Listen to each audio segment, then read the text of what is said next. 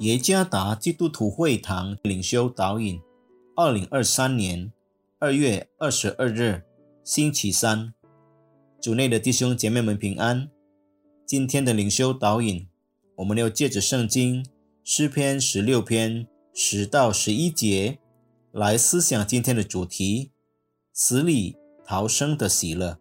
作者马波比牧师。诗篇十六篇十到十一节，因为你必不将我的灵魂贴在阴间，也不叫你的圣者见朽坏。你必将生命的道路指示我，在你面前有满足的喜乐，在你右手中有永远的福乐。一个男人看起来如此震惊和激动，当周围人问他，原来这人是刚刚从车祸被救回来的。当他在公交车上时，一个患有精神障碍的女人不礼貌对他大喊大叫，他反复这样做，公共汽车上的所有乘客都很生气，把他赶了出去。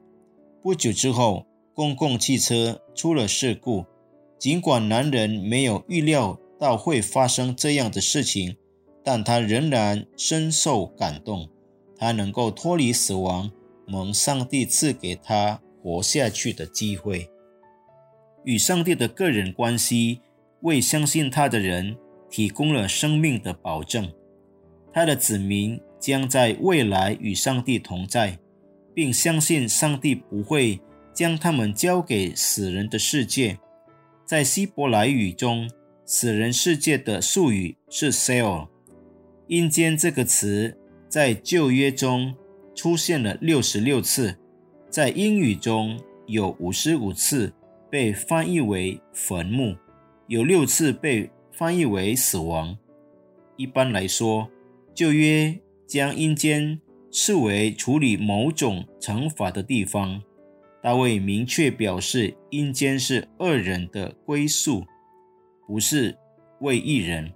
诗人非常感激，因为上帝的大爱，他逃脱了死亡。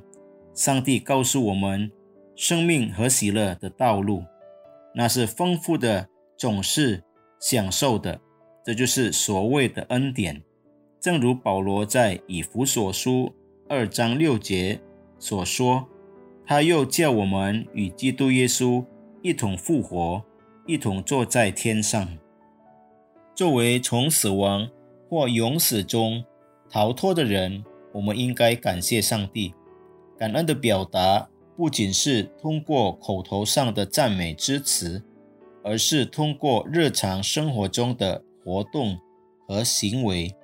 为上帝和他人服侍是对上帝的效忠。来自德国的无神论哲学家尼采说，如果我看到更多的基督徒表明他们的生活得到了救赎和改变，我可能会更加相信他们救世主。尼采这句话对我们作为基督徒应有的态度有着非常深刻的意义。我们的生活态度极大地影响了别人对我们敬拜上帝的看法。不要因生命蒙福而欢喜，而要因脱离死亡永恒的刑罚而欢喜。愿上上帝赐福弟兄姐妹们。